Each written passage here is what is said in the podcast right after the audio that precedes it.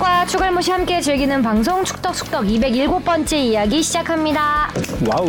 안녕하십니까 주영민입니다. 안녕하세요 주시은입니다. 안녕하세요 박진영입니다. 안녕하세요 하성룡입니다. 지난주는 저희가 WBC 때문에 굉장히 바쁠 걸 예상을 하고 어, 한 주 쉬었는데 네. 네 안타깝게 도 평소보다 여유로운 것 같아요. 다시 할까 말까 고민했었죠. 고민했어요? 잘 쉬었습니다. 음. 한국 아. 네. 축구는 이렇게 되면 안 되겠죠? 네. 어, 너무나 짧았던 그 너무 축제, 짧았다. 빅 이벤트였습니다. 네. 음. 일본만 축제였죠. 지금. 일본이 오늘 우승으로 만화처럼 우승을 했습니다. 뭐 아, 숙명의 라이벌이라고 항상 우리가 부르긴 했는데 이번에 하는 거 보니까 좀 라이벌이라고 하기에는, 하기에는 좀- 너무 많이 앞서가 있더라고요. 네, 멀었군요. 현실은 우리가 인정을 해야 될 것 같고 많이 분발을 해야 될 것 아. 같습니다. 그리고 축구도 그러니까 조금만 방심하면 이렇게 되는 거예요. 그냥 한 음. 방에 가잖아요. 저 요새 막 한일전 많이 져서 그런 얘기도 어. 솔솔 네. 나오고 있죠. 그러니까 역시 맘먹고 투자를 하는 곳과 역시 돈이 우리 리그에 안주하는 곳 네. 자, 씁쓸했습니다. 자, 토토를 지난번에 했는데 너무 옛날 오래돼가지고 경기죠? 2주 전 거죠? 네. 그래도 제가 4경기를 마쳤다는 거. 야 진영이가 두 경기 맞췄다는 거. 옛날 하성룡이 4경기를 마쳤다. 오 많이 맞히셨네요. 왜네요? 네. 네. 저는 무승부 나온 경기 빼고 다 맞췄습니다. 무승부를 안 찍기 때문에 나 아 그러네요. 오. 승패는 다 맞춘. 전 딱 절반 맞췄습니다. 자, 댓글부터 갈까요? 네, 장진성님이요. 순간 축덕숙덕이 아니고 생방송 투데이인 줄 들으면서 배에서 꼬르륵 소리가. 니가 가라 내가 갈까님이요. 수원 그 갈비집 인정이요. 축구 아니어도 몇 번 다녀왔고 왕갈비 통닭과 다른 제대로 된 갈비집 배고프다. 오. 토끼 52님이요. 하성룡 기자님 스포츠의 맛집 정보에 성대모사 연구에 다재다능 노력까지 갖춘 만든 캐네요. 주하나가 강요한 멋지다 원상아 박수 세레머니 기대 기대. 아, 이거 나올 뻔했는데. 에이. 업사이드. 네. 그러니까 안, 까비. 안 입고 있겠죠? 참나요. 네. 아, 근데 만약에 어- 박수 친 다음에 업사이드 났으면 상대 민망했을 것 같은. 네. 아, 다음에 꼭 했으면 좋겠네요. 안 입고. 뽕팬이니 오늘의 이강인 선수 복붙도 모자라서 엄원상 선수에게 토스라니 점심도 안 먹고 오타 검열했다고 어필했지만 주하나 맨 눈에 딱 오타 발견한 주하나 표정 진영아 나 지금 되게 신나 오늘도 잘 보고 갑니다. 오늘도 오타 있습니다. 네. 어, 점심 먹었기 때문에 있어요. 네, 오타 예고제. 먹으나 안 먹으나 어차피 걸리니까. 네. 그러게요. 진님이요 경기장 근처 맛집 질문 하나 드렸을 뿐인데 무려 6분이 넘는 시간을 할애해서 하성룡의 맛기행 리스트를 공개해 주신 기자님 진심으로 감사드립니다. 축구 어, 소식보다 맛, 맛, 맛집 소식이 더 댓글이 많네요. 어, 아, 근데 또 뿌듯해 하시는 것 같아요. 네, 뿌듯합니다. 감사합니다. 직가를 다닌 지 이제 두 시즌째라 거의 서울 수도권 직관만 다녔는데 올해는 아래쪽과 제주까지 직관 겸 여행으로 많이 다녀봐야겠어요. 그때마다 꼭 하성룡 기자님이 추천해주신 맛집 들러보도록 하겠습니다. 아재 감성님이요 시은님의 서울만 좋아할 거야 해서 두근거리고 설렜어요. 어, 왜 두근거리고 설레신 거지? 네. 서울 팬이죠. 그냥 과몰입 좋아할 거에 이제 다른 또 아, 주어를 아, 넣으신 거 음. 그런가요? 아닐까. 네. 1회 만에 해트트릭을 넘어 포트트릭 역시 뽕피디님께서는 소식 1회 제한 벌칙을 걸어야 오타가 안 나올 듯요 미니코너 하성윤 기자의 경기장 맛집 투어 너무 좋았습니다 제목을 한번 달아본다면 용슐랭 가이드 어, 용슐랭? 어, 용슐랭 미슐린 캐릭터랑 약간 또 네. 아니, 아니. 넙대대? 아. 제가 먹는 거 좋아합니다. 네. 김님이요. 주하나님 주말 앵커에서 평일 모닝와이드 앵커로 가신다는 소식이 기사로 떴네요. 개편돼도 축덕숙덕은 쭉 같이 하시는 거죠? 바뀌면 절대 안 돼. 입사하고 계속 주말에 일하시다가 처음으로 쭉 쉬는 주말이 생긴 걸로 아는데 축구 직관도 다녀오시고 생생한 후기도 전해주세요. 새벽에 일어나는 게 나아요. 주말에. 주말에 나오는 게 낫죠. 아, 지금 어금니 꽉 깨물고 얘기하시는 느낌 확 드는데요. 직관은 근데 가게 된다면 좋을 것 같긴 해요. 네. 좋아요. 네. 단어의 향기가 확 느껴지네요. 김짜장 그만짜장님이요. 오직 너만을 오직 너만을님을 최종 의견에서 보다니 이번 주 패널분들 K리그 열풍에 대해 여러 이야기 기대합니다. 국대 경기 예상도 하시겠군요. 오직 너만을님이 있었나요? 네. 예전에 댓글 전에 아, 댓글 댓- 댓글에? 음. 달아주셨는데 아, 이게 또 댓글 다드시는 분들끼리 이 친구가 여러 생긴 여, 듯한 여러 파케에서 다시던데 오늘 네가 가라 내가 갈까님도 그렇고 예. 꽤 좀 여- 여러 그 프로그램을 듣는 것 네, 뭐 같아요. 음. 뽀얀 거탑도 그렇고 저희 대주주들 아. 우승 맛집 울산 현대님이 후속은 없네. 이게 아, 뭔가요? 예전에 아마노 얘기하고 후속이 없다는 얘기 아니. 네 그 그래서 얘기죠? 최근에 달아주 혹시 뭐 새로 생긴 얘기가 있나 싶어갖고 음. 뭐, 아마 노 아마도 아마 너라고 합니다. probably no. 네. 하얼빈의 장채님이요. 축구 징계와 배드민턴 징계는 급이 다릅니다. 배드민턴은 매우 큰 사건이었고, 그리고 1, 2학년 대회가 중요한 대학은 계속 참가하나, 관심 없는 대학은 참가 안 합니다. 유리그 참가 불가 징계처럼 해야지. 연맹과 협회가 눈치 보는 건 기본이요. 그리고 Y가 우승 안 해서 다행이지. 우승했으면 커리어가 추가되는 거라, 결론 과거에도 있었던 유사 형태도 징계는 없었다. 그 사이에 대한축구협회 징계위원회가 어, 공, 공정위원회가 열렸습니다. 열려가지고 3월 20일 날 열려서 어, 이 기존의 대학축구연맹에서 내렸던 징계 한 개 대회 출전 금지 징계를 재심하라라고 돌려보냈습니다. 음, 다시 그럼 징계가 내려지겠네요. 예. 네. 자 질문 가보겠습니다. 무엇이든 물어보세요. 아. K리그 응급실님이 보내주셨습니다. K리그는 왜 원정팀에게 원정 유니폼을 입혀서 오히려 팀 구분이 더 안 되게 하는 일이 많을까요? 대구, 광주, 강원, 제주는 애초에 원정 유니폼이 밝은 계열인데 원정팀마저 하얀색 원정 유니폼을 입고 있으니 보기가 너무 불편해요.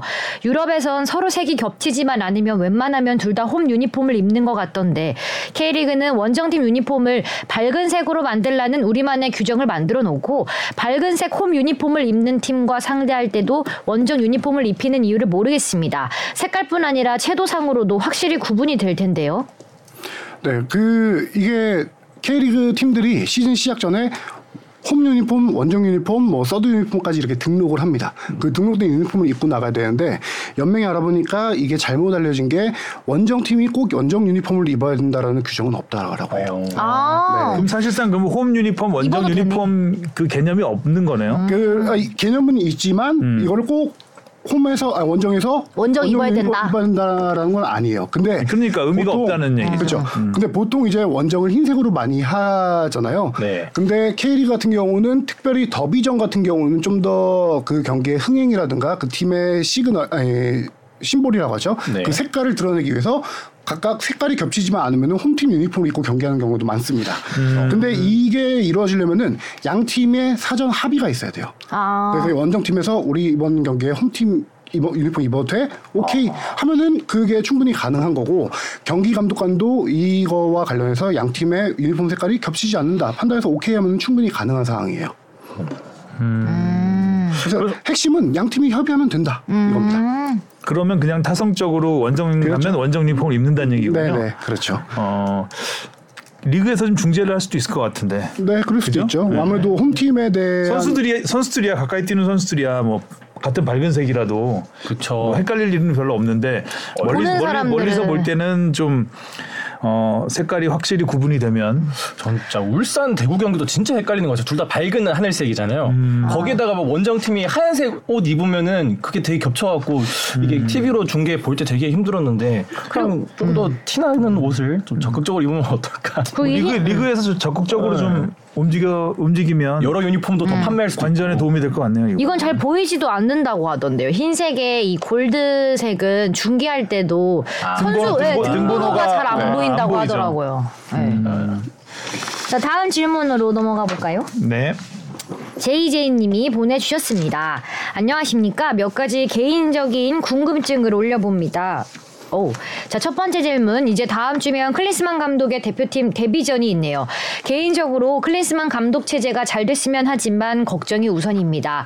전에 클린스만 감독이 미국 국가대표 감독 시절 MLS를 무시하던 경향이 있었는데 벌써 K리그를 무시하는 것 같아서입니다. 코치진들이 해외파를 관찰하는 게 낫다는 이유로 한국에 거주하지 않고 클린스만 감독만 홀로 한국에서 거주한다는 이야기가 마음에 걸리기 때문입니다. 이 질문은요, 뭐 답변할 게 꽤 있는데 이걸 뒤에 어차피 클린스만호 소집 관련해서 아, 네. 한 번에 할 때 코칭 스태프 소개와 함께 한 번에 다 설명드리도록 하겠습니다. 그럼 두 번째 질문. 네. 주초에 있었던 U20 우즈벡과의 준결승에서의 페널티 상황에서 우즈벡 골리의 행동은 명백한 파울 아니었나요? 그 페널티 상황이 승부차기 얘기하신 것 같은데 승부차기에서 우리 키커들이 세 명이나 우즈벡 골키퍼한테 막혔죠. 그 당시 어, 상황을 보면은 우즈벡 골키퍼가 킥하는 순간 많이 앞으로 나와서 막는 모습이 아니냐라고 해서 저도 이걸 돌려보고 돌려보고 슬로모션으로 킥하는 순간 계속 봤는데 한 발은 꼭 붙이고 있더라고요. 아. 한 발만 한 발만 나온다. 규정상 한 발만 골 라인에 대고 있으면 되거든요. 두 발이 아니군요. 두 발이 아닙니다. 한 발입니다. 그리고 이게 오심이 나올 수가 없는 게 그 보면은 그 라인 바로 골대 옆에 그거만 보, 오심이 그거만 보고 그거만 있죠. 지켜보고 그거만 보고 있죠. 음. 있어요. 킥하는 순간 발 떼고 있나 안 떼고 있나. 그래서 연습을 많이 했다는 얘기네요. 그렇죠. 그럼 왼발이에요, 오른발이에요? 꼭 나오는 발이? 아, 왼발이 거의 좀 먼저 나오는 왼발, 느낌이 어, 들었는데 왼발이. 오른발이 붙어져 있고 그러니까 두 제- 발을 제 기억으로 오른발 많이 붙이고 했던 것 같은데. 예. 자, 진시로가 나머지 둘중 하면 자 누가 사과를 할 것인가? 누구야? 아 근데, 근데 진짜 저도 그 장면을 계속 돌려봤는데 그 중계에서도 댓글로 음. 확인이 가능하겠네요. 네, 뭐 세개 막았으니까 오른발 두 개, 왼발 하나, 뭐 왼발 두 개, 오른발 하나, 뭐 근데 한번 그렇게 연습하긴 어려울 것 같은데. 네. 그리고 어, 진짜 타이밍 뭐 진짜 0.1초만 늦어도 발이 떨어질 상황인 만큼 아, 진짜 간발에 음. 그건 정말 진짜 타이밍이 기가 막히더라고요. 음. 나온 타이밍. 네. 잘 잘하네. 아, 우승 우승 우즈벡이었나요 혹시? 아, 우즈베키스입니다. 유백이 계속 연령대에 우승에 관심이 별로 없어가지고 한일이 한일이 다 떨어져가지고. 네, 그렇죠. 음. 그리고 뭐 한일, 한국과 일본이 다 중결승에서 탈락했는데 뭐 3, 4위전을 치르지 없었죠. 않았어요. 예. 아, 아, 3, 4위전을 치르지 않은 이유는 어차피 내장 네 티켓, 팀이 모두 다 유이시. 15세 월드컵 티켓을 얻었기 다행이에요. 때문에 그래도 유이식 가서 네. 아, 우리가 중계 중계하는데 결승이 없으면 어디였죠? 큰일 날 우즈벡이랑. 뻔했어. 우즈벡이랑 이라크가 했죠. 아, 이라크가 그렇게 네 일본을 개나 승부차기 끝에 일본도 승부차기 했었죠. 네. 승부차기 끝에 아, 이라크가 뭐 이겼죠. 이렇게 네 개가 하나 보다. 사실 이번 김은중 감독, 김은중호는 좀 이전 대, U20 대표팀보다 좀 약하다는 얘기가 있었는데 네. 좀 약한 그 뭐 우리가 아는 선수들은 서울의 강성진 그렇죠. 선수. 네. 그다음에 지금 특별히 이게 우리가 딱 아 이 선수 이렇게 할 만한 선수들이 크게 없어요. 이제 전에는 뭐 오세훈 선수도 뭐 이강인, 조용욱 뭐 이렇게 이번 한 67 대회부터도 이렇게 이름이 익숙했던 선수들 꽤나 있었던 것 같은데 네. 그전에는 예선을 통해서 뜬 선수들도 있었고 본선에서 또 뜬 선수 있고 기존에 유명했던 선수들이 있었죠. 지난 대회 때 우리가 준우승했던. 근데 이번 대회는 크게 알려진 선수가 없었고 그런데 이렇게 그나마 좀 위안을 하나 삼을 수 있는 거는 우리가 티켓을 따냈는데 우승을 어, 했으면은 본선에서 약간 높은 시드를 받게 될 가능성이 높아요. 네. 지난 대회에서 지난 대회 우리가 준우승했던 준우승했죠. 음. 팀에다가 대륙 대회에서 우승을 하면은 거의 톱시드로 아. 갈 가능성이 있거든요.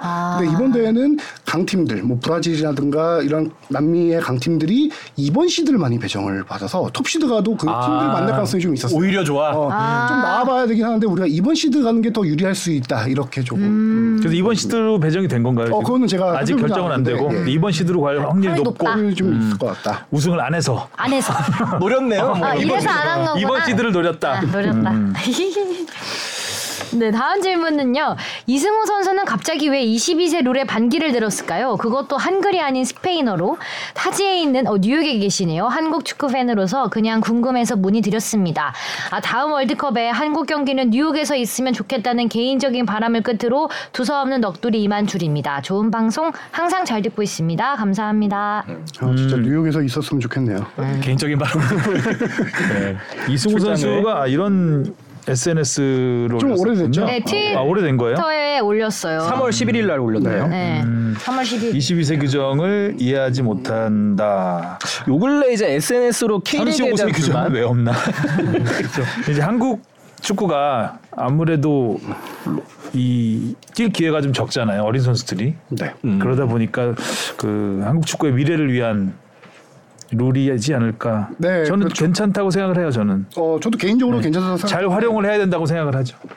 이 설명드리면 저기 솔직히 말해서 이승우 선수 소속사에다가 답변을 요청했는데 아직 못 받았어요. 그래서 답변을 들으면은 왜 이런 글을 남겼고 왜 스페인어로 남겼는지 나중에 답변 받으면 좀 설명을 드리겠는데 제 개인적인 생각으로는 이승우 선수가 어, 지난 시즌 같은 경우에 워낙 교체 출전 횟수가 많았습니다. 아, 특히 그렇죠. 수원 FC 경기 보면요 거의 15분 20분 때 이승우 맞아요. 라스 선수가 거의 교체 투입 많이 되죠. 22세 이하 선수들 빼고 나간 건데 지난 시즌 보면은 이승우 선수가 35경기 중에 21경기를 교체 출전했어요. 음. 오. 그런 식으로 그런 것뿐만 아니라 이승 선수가 이거에 대해서 조금 개인적인 불만이 좀 있지 않았을까. 근데 이제 뭐 팀과는 워낙 케미도 좋고 감독과도 관계 좋으니 이 시스템을 조금 언급한 게 아닌가라는 제 생각이 들고요. 지금 드는 생각인데 혹시 지금 22세 이- 이하 카드를 이제 그런 식으로 네. 선발 출전시켜 놓고 한 10분, 네, 20분 빨리 제기에 빼죠. 빼버리는 그러려면 이게 무슨 의미가 있느냐라는 그런 얘기가 많죠. 그러니까 이- 그런 지적이 아닐까 네. 일 수도 있겠구나. 네. 그런 아, 이 얘기가 이런 뭐 어린애들 뛰게 해주려면 좀 제대로 똑같은 시스템으로 뛰게 해줘야 되는데 22세 이 시스템 자체가 그냥 교체 카드 늘리는 용도로 쓰이고 있는 걸 이해 못한다라고 해석할 수도 있겠네요. 특히나 수원 FC가 이거를 조기 교체를 제일 먼 제일 많이 하고 제일 먼저 했던 팀이에요. 음. 거의 한 시. 딴팀 같은 네. 경우는 30분 정도의 교체하는 타이밍을 좀 많이 봤었는데 음. 수원 FC가 지난 시즌에 한 거의 15분 때 많이 교체를 했었거든요. 음. 근데 이 룰을 조금 저도 살펴보면은 이 룰은 2013년부터 23세 이하 의무 출전 규정을 도입해서 실시됐던 거예요. 그게 이제 거쳐서 거쳐서 22세까지 내려온 건데 음, 저는 개인적으로는 이걸 통해서 우리나라 축구 유망주 어린 선수들을 좀 키울 수 있다라는 긍정적인 면을 지금 지금 저도 보고 있어요. 이걸 통해서 뭐 우리 오영규 선수, 강동준 뭐 선수, 뭐 양현준, 양현준 어린 선수들의 성장세가 음. 정상빈. 많이 음. 있었죠. 근데 이제 이제 반발하는 반대쪽 얘기로는 기량이 조금은 그래도 떨어진 선수들이 선발 출전하면서 경- 전체적인 경기 퀄리티가 좀 많이 떨어지지 않냐. 그다음에 아. 어, K리그 나- 다른 선수들이 어, 주전경 이거 이걸로 인해서 다른 선수들의 출전 기회가 많이 줄어드는 것이 아니냐. 뭐 최고 기량을 가진 선수들이 그런 경기력 저하 논란뿐이 있고 대학 축구 연맹에서 이걸 이 규정에 대해서 지금 되게 반대를 많이 하고 있어요. 그 이유가 대학교에서요? 좀 들어보면은 22세 프로축구 K리그 팀에서 22세 이하 선수들을 잘하는 선수들을 많이 영입을 하려고 해요. 음. 반면 22세가 넘어간 대학 선수들은 잘 쳐다보질 않아요. 아, 아. 애매한 세대가 생기는 거군요. 이제 화- 이렇게 말하면 좀 그렇지만 활용 용도가 조금 떠, 떨어진다. 떨어진다. 아, 맞아. 하는 거죠. 그런 경우 있다. 그런데 22세까지만 뛰다가 그 이후로 오히려 아, 못 뛰는 음. 그런 경우도 생긴다. 그렇죠. 효과가 있구나. 기존의 대학 간 선수들이 루트를 보면은 K리그 유스팀 산하팀에서 뛰다가 그 지금 바로 고등학교 졸업 후 K리그에서 뛸 실력이 될 선수들은 가겠지만 조금 더 성장을 해야 될 선수들은 경험을 하고 와라라고 해서 대학을 대학을, 보냅니다. 예. 음. 그리고 2, 3학년 됐을 때 조기 졸업을 아, 조기 졸업이 아니라 그냥 조기에 프로 진출을 하는 거죠. 음. 졸업하지 않고 그 선수들이 그런 시스템이 됐었는데 지금은 22세 이제 3학년 4학년 되면 22세가 넘어가잖아요. 그 선수들이 프로팀에서 다시 부르지 않으니까 조기 은퇴하는 선수들이 많아지는 거예요. 음. 아하. 동기부여를 잃고 그런 부작용이 조금 있는 거죠. 그래서 앞으로는 이제 22세 리그, 22세 이하만 뛸 수 있는 리그 뭐 이런 아니면 뭐 것도 B팀 운영도 만들어질 수도 많이 있는 뭐 거 리저브 아니에요? 네. 팀 운영을 하고 있긴 하죠. 리브, 리그, 그러니까 유럽 팀들 같은 유럽 같은 경우 그런 경우 많이 있잖아요. 유럽 팀은 나, 그냥- 나이대별로 나이대 21세 이하 팀들이 있기도 하고 예. 리저브 팀을 해서 그 3부 4부 리그 팀에 차, 사- 리그에 참가 참가 그쵸 같은 구단인데 예, 같은 그죠? 구단인데 예. B 팀으로 해서 참가를 그렇죠. 시키죠. 뭐 후배니 레이니 뭐 이런 예. 식으로 근데 저는 이게 K리그 상황을 봐야 되는데 K리그가 저는 지금 우리가 셀링 리그로 간 지가 꽤 됐어요. 예전에는 우리가 아시아 선수들을 많이 영입해서 우리 K리그 자체의 발전을 많이 하는 거였다면 지금은 우리 K리그 선수들이 유럽으로 진출하거나 다른 아시아로 진출하는 셀링 리그가 됐어요. 셀링 리그로 이렇게 저거 트랜스 전- 전환이 된 상황에서는 이렇게 해서 유망주를 키우는 것도 키- 리그를 리그가 살아가는 방법 중에 하나가 아닐까라는 생각을 저는 하거든요. 유망주를 키워서 이 선수가 정말 유럽의 거, 거액을 받고 진출을 하게 된다라고 하면은 그게 다시 구단 투자로 될 수 있고 저는 이 선수단의 긍정적인 면을 보고 있습니다. 결국엔 전 선수들의 의견이 가장 중요할 것 같아요. U22 그 룰에 적용받는 선수들, 특히 음. 그 조기에 교체되는 선수들 있잖아요. 음.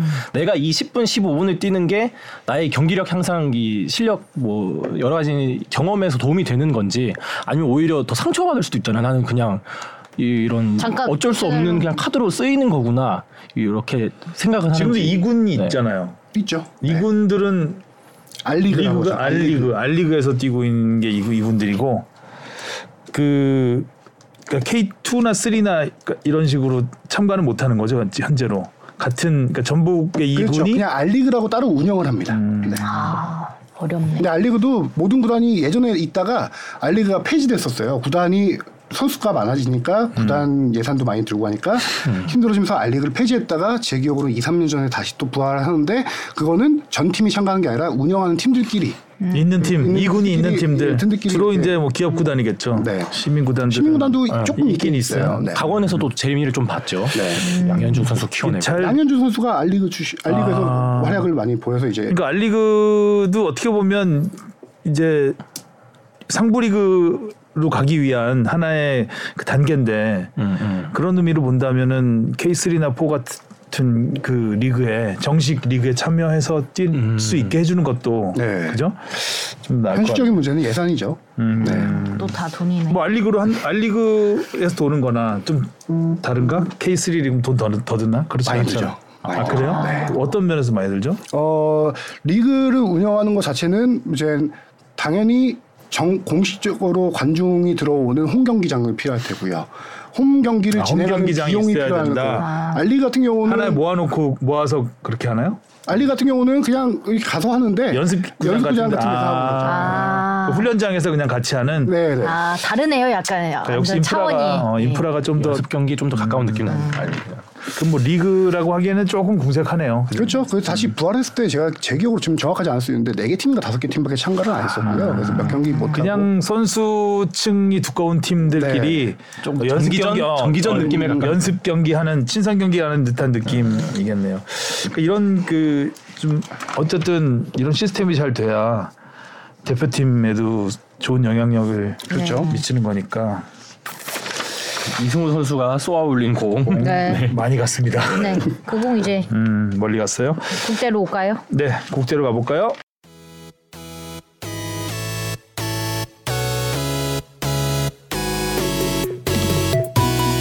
여러분은 지금 축덕숙덕을 듣고 계십니다. 잊지 말고 하트 꾹! 근데 이게 제목이 네. 네. 무슨 말인지 잘 아. 인터뷰로 지운 물음표를 느낌표로 네. 이건 오타는 없는데 네, 오타는 없는데 어. 이게 무슨 말인지 전 잘 비문이네요, 비문. 너무 인터뷰로 오래된 지금 그 물음표를 물음표를 느낌표로 그러니까 정말 물음표네요. 그러니까 무슨 말을 하고 싶었는지는 대충 감은 그리고 또 알겠어. 점점점이야. 어허. 이게 무슨 말인가요? 무- 인터뷰로 지은 물음표를 를 느낌표로 느낌표로. 인터뷰로 지- 물음표를 아, 지웠어? 약간 좀 그 클린스만 감독이 제일 처음에 그 밀러 위원장이 인터뷰했을 때는 좀 의구심이 많이 들었잖아요. 근데 클린스만 감독 취임 기자회견에서 그래도 어느 정도 좀 고개를 끄덕이게 했다. 그래서 그걸 저- 경기력으로 조금 더 한번 증명을 하면 좋겠다. 음, 잘못된 질, 이건 제목이야. 아, 그런 것 같네요. 그러니까 인터뷰로 지은 지운 물음표를 느낌표로 만들었. 느낌표 넣어라. 다시 만들었다 일단 이거지. 뭐- 느낌으로 만들어라. 아. 뭐라는 거야? 지 맘이야 아무렇게나 써놓고. 공감은 합니다. 음. 클리스만 감독이 네. 선임됐을 때 어, 여론이 그렇게 좋지는 좋지 않았죠. 않았어요. 그 이유 중에 하나가 이제 왜 헤르타 베를린에서 책임감 없이 실제 쳐주신다. 70며칠 만에 그냥 자진 사퇴를 했다 이런 것도 있었고 했는데 저도 기자회견 들은 다음에 오 솔직하다 괜찮다라는 생각이 많이 들었고 여론도 그렇게 좀 가고 있는 것 같은데 베를린 일단은 뭐 기대를 해야 되는. 해야 네, 되죠. 해야죠. 음. 저는 베를린에서 그렇게 나온 걸 자기 실수였다 다신 그럴 일 없을 거다 담백하게 인정한 거 저는 되게 높게 산다고 높게 사고 있습니다. 네. 그리고 막 코칭도 엄청 뻥뻥해. 저는 취임 기자회견에서 1대0보단 4대3 승리를 더 선호한다. 네. 이 이야기를 듣고 이제 뭐 물론 이제 공격 축구를 하겠다는 건데 사실 이 말은 예전에 본프레레 감독이 그렇죠. 유명한 그 유명한 어록. 그 망언이라고 하긴 좀 그런데 굉장히 욕을 많이 먹었던 말 중에 하나가 우리가 그때 어, 수비력이 부족하다는 지적에 대해서 아.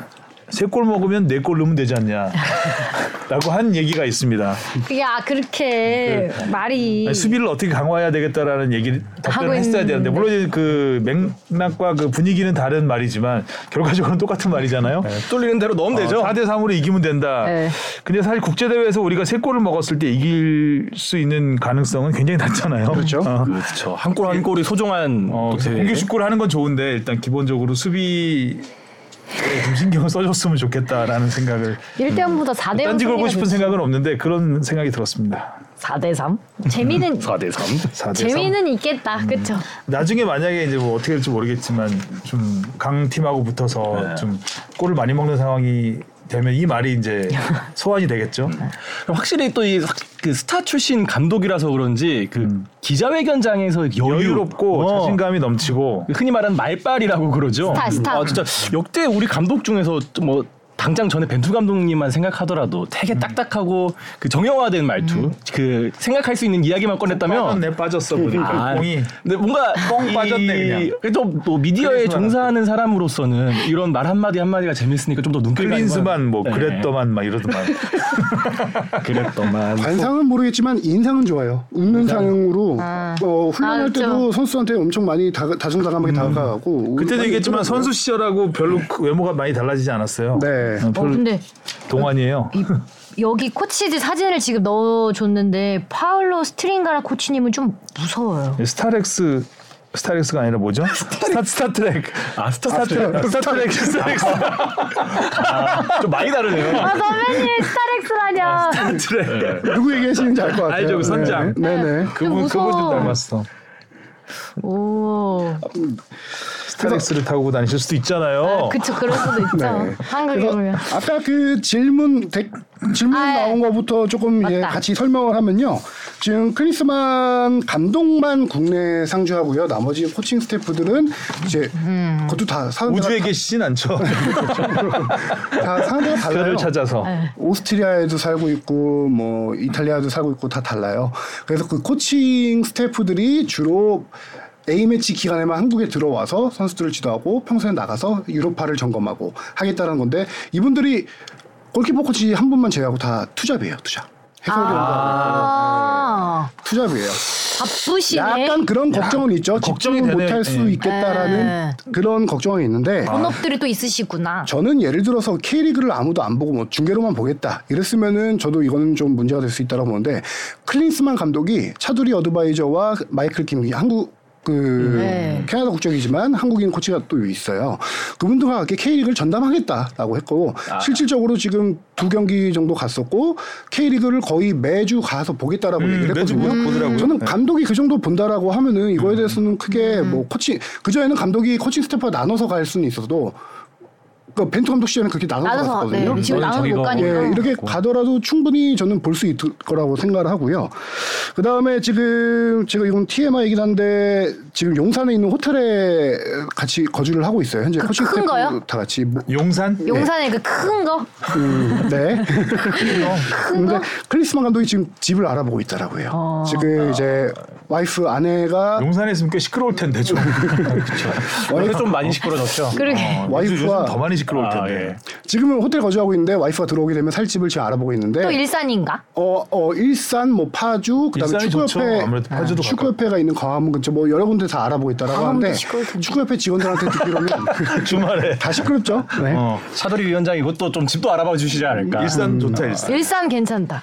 제가 들은 얘기로는 어, 되게 검소하대요. 아. 검소하다. 크리스마 감독이 의외로 되게 검소해서 작은 평수를 어, 집 큰뭐 원하신대요. 것도 필요 없다. 그냥 어. 아- 아내랑 둘이 살 공, 조그만 공간만 있으면 된다라고 그래 한 얘기를 60평이면 했더라고요. 돼. 네. 검소하게 60평 신축. 어. 미국에 있는 집은 500평인데 여기는 뭐 60평이면 돼. 그냥 마당 40평까지 100평 정도 그런 건 아니겠죠 설마? 음, 그럴 건 아니겠죠? 검소하다고. 검사. 어. 근데 저는 이제 크리스만 감독의 우리가 예전에 얘기했을 때 전술 운영 능력이 좀 떨어진 게 아니냐, 그다음에 현재 감독직을 오랫동안 안 했기 때문에 음. 트렌드에 좀 어울리지 않겠냐라는 얘기도 많이 있었는데 저는 클린스만 감독 선임 효과라고 볼 수 있는데 역대급 코칭 스태프를 구성했다라고 좀 보여집니다. 네. 이름값이 있으니까 아, 또 사람이 따라오는 친구들이 거군요. 짱짱해요. 네. 짱짱하죠. 일단 기본적으로 헤어초쿠 선수 시절이 이름 많이 들어본 선수 선수 같은데. 오스트리아의 독일의 레전드입니다. 아. 오스트리아에서 아, 바이에른 미넨에서 뛰었구나. 네. 그래서 아니, 기억.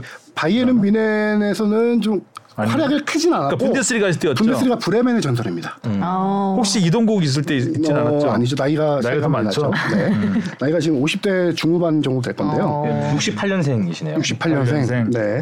그 오스트리아 A매치 100세, 100경기를 뛴 오스트리아 역대 A매치 최다 출전 2위를 기록한 그 전설적인 선수고요. 뭐 90년 이탈리아 월드컵과 98년 프랑스 월드컵에도 출전했던 선수로 클리스만 아, 감독 프랑스 월드컵에 오스트리아가 나왔었나 보구나. 음, 저도 이거 조사한 건데 어. 기억은 안 납니다. 네. 오스트리아? 오스트리아는 기억이 잘 안 나는데 어쨌든. 네. 클린스만 감독이 미국 감독 시절에 이제 수석 코치를 했었는데 지금 어떤 그 전술적인 부족함을 메워줄 수 있는 브레인 역할을 할 수 있는 코치고요. 음. 이분도 투자 음, 이분 아까 근데 키- 아 키- 오스트리아에서 스카이스포츠 해설위원 하고 있습니다. 아. 그래서 우리 한국 얼마 전에 들어오기 전까지만 하더라도 해설 막 하고 들어왔다고 하더라고요. 아. 네. 그 현재 근데 우리나라 대표팀 수석 코치로 오기 전에 이스라엘 대표팀 감독을 거쳤어요. 네, 감독을 거친 수석 코치가 흔치 않거든요. 네, 그래서 감독 경험까지 있는 아주 풍부한 경험을 가진 코치다. 어.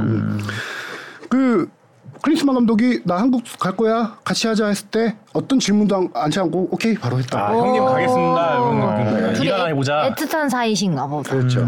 뭐 미국 대표팀 코치로 있을 때도 북심이 골드컵 우승 같이 이끌었고 뭐 월드컵 16강 진출도 이끌고 했었으니까요. 어떤 전술적인 브레인 역할을 하는 유명한 선, 공격수 출신 이제 선수 그, 그 전설이고요. 그다음에 또 한 분을 봐야 될 게 케푸케 골키퍼 코치. 네. 아, 이분이 이분 가장 말이 화제다. 많으시더라고요. 와, 화, 인, 뭐 다들 엄청 놀라워하시던데. 사실 이제 뭐 그 클린스만 사단이 발표됐을 때이 팬들도 가장 많은 관심을 가졌던 인물이었죠. 워낙 뭐 걸출한 음. 네. 스타들을 너무 배출했으니까. 유명하셔가지고. 클린스만과 96 유로 대회 우승을 이끌었던 멤버입니다. 독일에. 와. 독일의 어, 골키퍼 국가대표 골키퍼인데요. 넘버 원으로 활동한 거는 크진 않아요. 그 당시에 워낙 유명한 골키퍼들이 많이 있었기 때문에 넘버 투로 계속 오래 있었다가 이제 96 우승할 때는 또 주전으로 뛰었던 거고요. 2004년부터 2021년까지 독일 대표팀 코치를 역임했습니다. 아, 음. 그 기간 동안에 뭐 어, 노이어 골키퍼 테어 슈테켄 뭐 레만. 레만. 유명한 골키퍼들을 다 키워내서 독일이 지금 노이어 골키퍼가 제일 유명한 것 중에 하나가 골키퍼부터 시작되는 후방 빌드업 음. 아, 약간 그거에 대한 어, 좀 패스 능력 이런 거에 기초를 다 닦은 코치라는 평가예요. 아, 좀 앞서 나간 분이네요. 네. 나도 알아 한국- 노이어. 90년 이탈리아 월드컵 하면 고이코체라는 골키퍼가 있었거든요. 그때 아르헨티나에 어. 그이 이 골키퍼가 아마 그때 가장 유명한 골키 가장 유명했던 이탈리아 월드컵 하면 떠오르는 골키퍼인데 그러니까 후- 이진으로 참가를 했는데 주전 골키퍼가 아르헨티나거든요. 주전 골키퍼가 부상으로 못 뛰게 되니까 중간에 들어간 거예요. 근데 그때 8강 4강을 전부 승부차기로 이겼어요. 이 고이코치아가 다 막아서 그리고 결승에서 독일하고 붙었는데 그때는 아마 페널티킥 한 골 먹고 지, 지지 않았나 제 기억으로 90년 월드컵 때 뛰었다고 하니까 음. 그때 고이코치하고 뛰었을 때 결승전에 뛰었다는 얘기죠. 그렇겠죠? 어, 네. 캠프케 캠프케 골키퍼 코치. 캐프 캐 90년 골키퍼 골키퍼 코치. 이분 이 코치님한테 가장 관심을 많이 가지시더라고요 팬들이. 음, 아뭐 경력이 너무 어마어마하네요. 짱짱하니까. 그다음에 로이타드 피지컬 코치가 정말 이력이 화려합니다. 테니스 선- 선수 출신이에요. 특이하게도 음. 테니스 선수 출신 하다가 이제 피지컬 코치로 좀 전향한 케이스인데 바이에른 미넨, 볼프스부르크, 샬케, 플럼, 프랑크푸르트, 헤르타 벨루린 빅클럽들을 거친 피지컬 코치예요. 어, 피지컬 코치가 굉장히 중요하거든요. 음. 특- 특히 우리나라 축구 스타일에는 그렇죠. 피지컬 코치가 굉장히 중요하잖아요. 네. 어. 그 2002년 때도 피지컬 네. 코치가 레이몬 레이몬 그 코치. 체력을 만들었고 어 그렇죠. 그런데 독일의 대표적인 명장 중에 하나인 펠릭스 마가트 감독이 있는데 그 마가트 사단이었어요. 같이 감독과 이렇게 움직인 그 마가트 감독이 예전- 예전에 구자철 선수 스승이기도 했고 되게 유명한 감독인데 그 사단에 있다가 이제 크리스마간 감독과 계속 이제 다시 베- 헤르타 베를린부터 같이 옮겨다니고 있는데 하나는 짱짱하시다 어, 진짜. 제가 훈련을 한번 지켜봤거든요. 확실히 벤투 때 벤투 사단 때 피지컬 코치는 포르투갈식 피지컬이에요. 근데 이분은 남유럽식. 약간, 어 아, 선수 얘기예요. 선수 선수도 인터뷰 얘기인데 아, 다르다. 그래요? 독일식은 약간 다르다라고 하더라고요. 어떤 게 다른지는 정확히 모르겠는데 15분밖에 공개 안 됐기 때문에 보는데 제가 보지 못한 동작들이 많더라고요. 어. 특히 어제 그 워밍업 동작에 요가 같은 동작이 많더라고요. 아, 일단 매트 깔고 시작하더라. 매트 어. 네. 원래 뭐 많이 깔긴 하지만 예.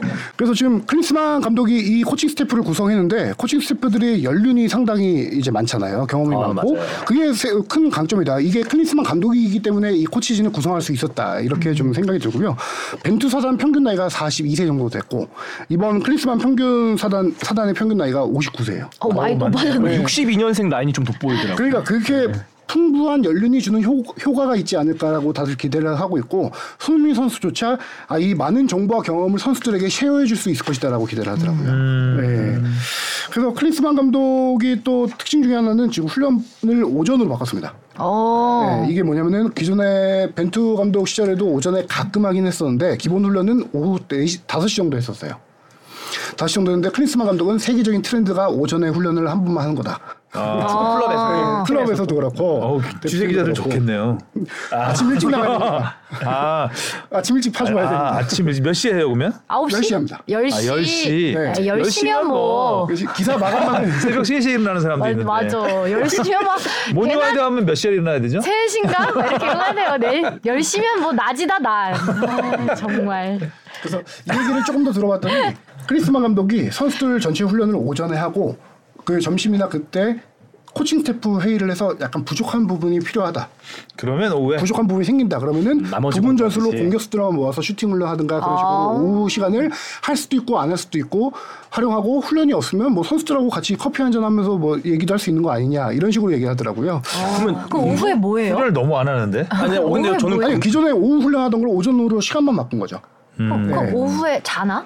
개인 오후에 선수 여가? 개인 훈련합니다. 아. 웨이트를 개인 훈련 아. 네, 그 남은 시간은 선수들이 나가서 슈팅 훈련 할 수 있는 거고 아. 오후는 다 개인으로 아, 맡기는 거예요. 외출하는 줄 알았네. 약간 자율성을 더 많이 줄 수가 있는 거죠. 그래서 약간 어 크린스만 감독이 카리스마로 선수단을 휘어잡는다라는 느낌보다는 제가 지금 잠깐 짧게 느낀 거로는 약간 부드러움으로 웃으면서 선수들에게 다가가고 약간 좀 관리형 감독이 아닌가라는 느낌이 들더라고요. 음. 일단 자유 먼저 주는 느낌이 네네네. 강하네요.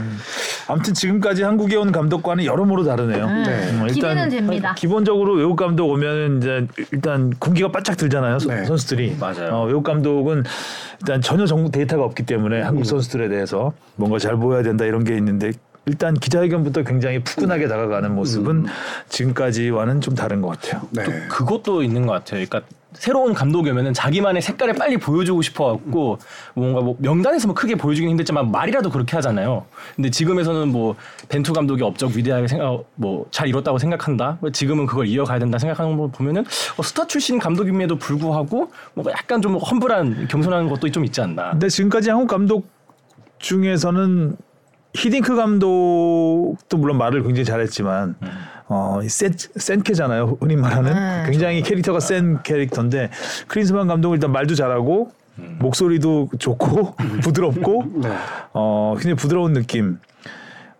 사실 벤투 감독 인터뷰는 답답했잖아요 저희가 사실 답답했죠. 어, 인터뷰는 많이- 어, 인터뷰 내용도 좀 그렇고 좀 대하는 그 기자들과의 커뮤니케이션 그 말 태- 속도도 태도도 그렇고. 좀 그렇고 그래서 저희한테는 미디어 프렌들리 하니까 크리스마 감독이 뭐 그러니까. 그 부분도 긍정적으로 다가오고 예.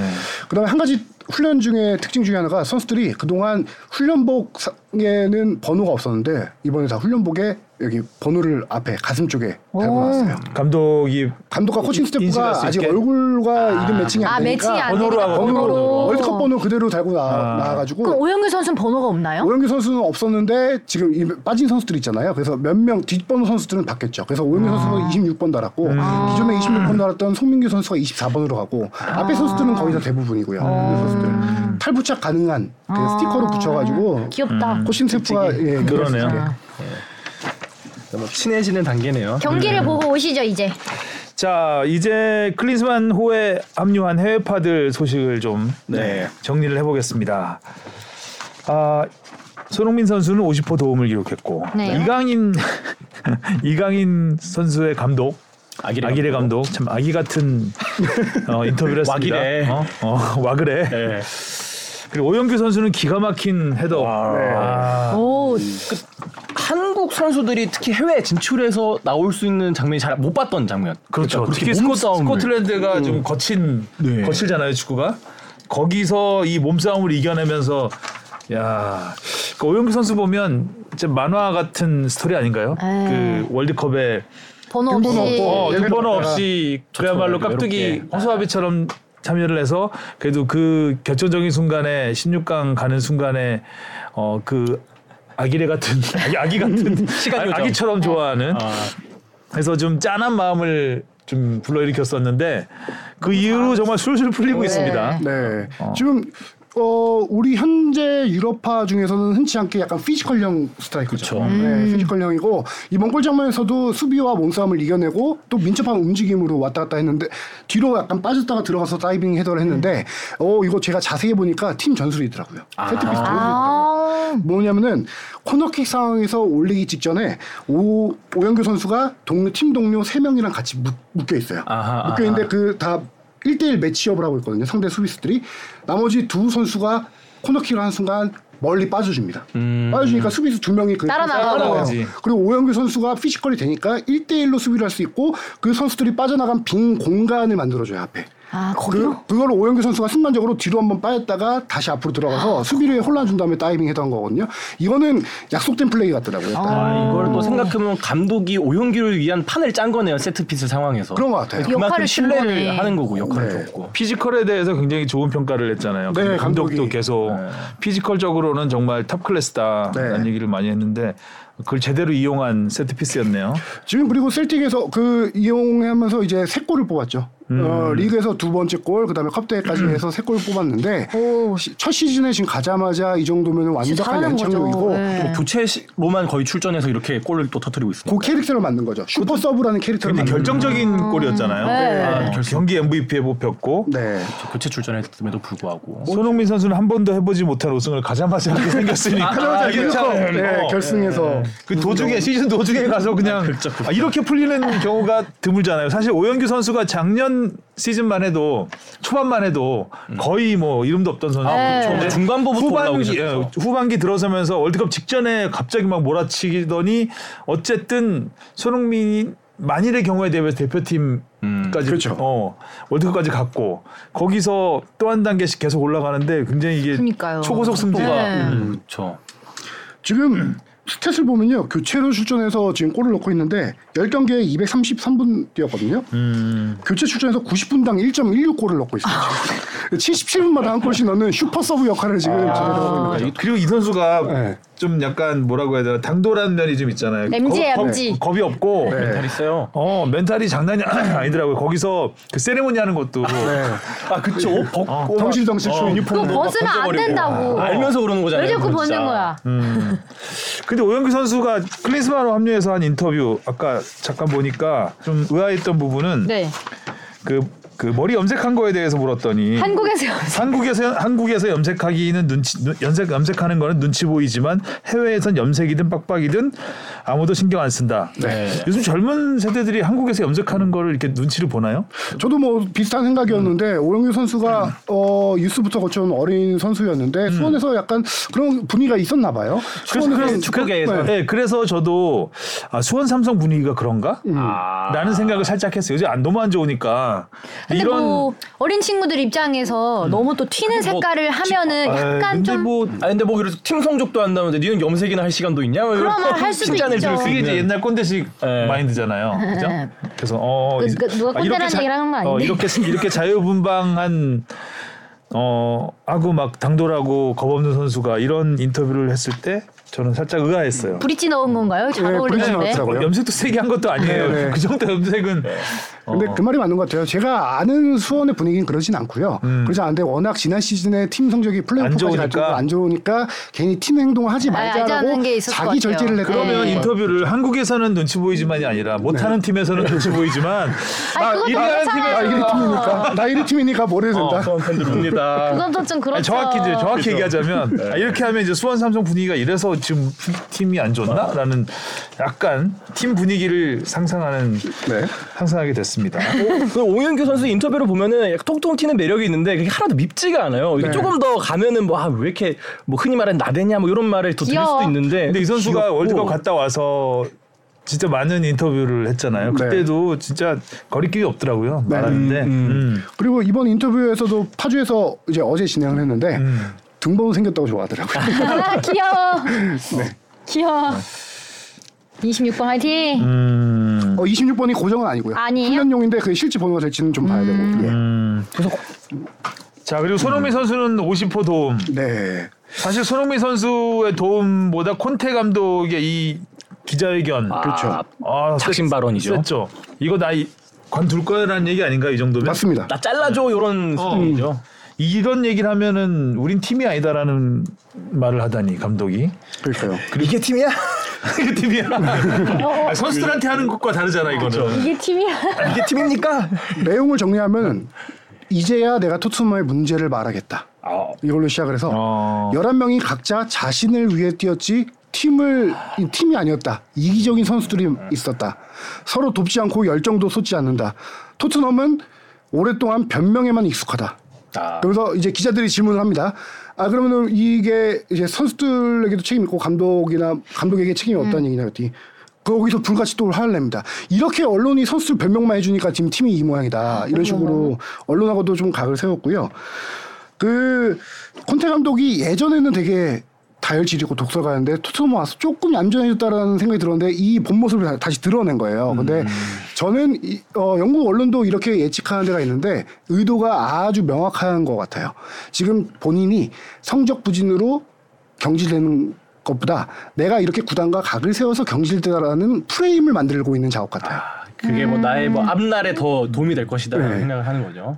그 그리고 콘테 감독은 지금 영국 언론 보도 나오고 있는 거 보면은 챔피언스리그 탈락이 확정된 순간 이번 시즌 끝나고 이 팀을 떠나겠다라고 결심을 했다라는 그런 보도가 나오고 있거든요. 근데 어, 이 경기에서 최하위 팀과 이렇게 3대 1로 앞서다 3대 3으로 비기면서 내가 그동안 안에 쌓인 게 많았는데 얘기하지 않고 참았지만 이제야 얘기하겠다라고 하면서 본인도 이제 결별 시점이 왔다라고 생각을 한 거고 그런데 이런 감독을 다른 팀에서 데려갈까요?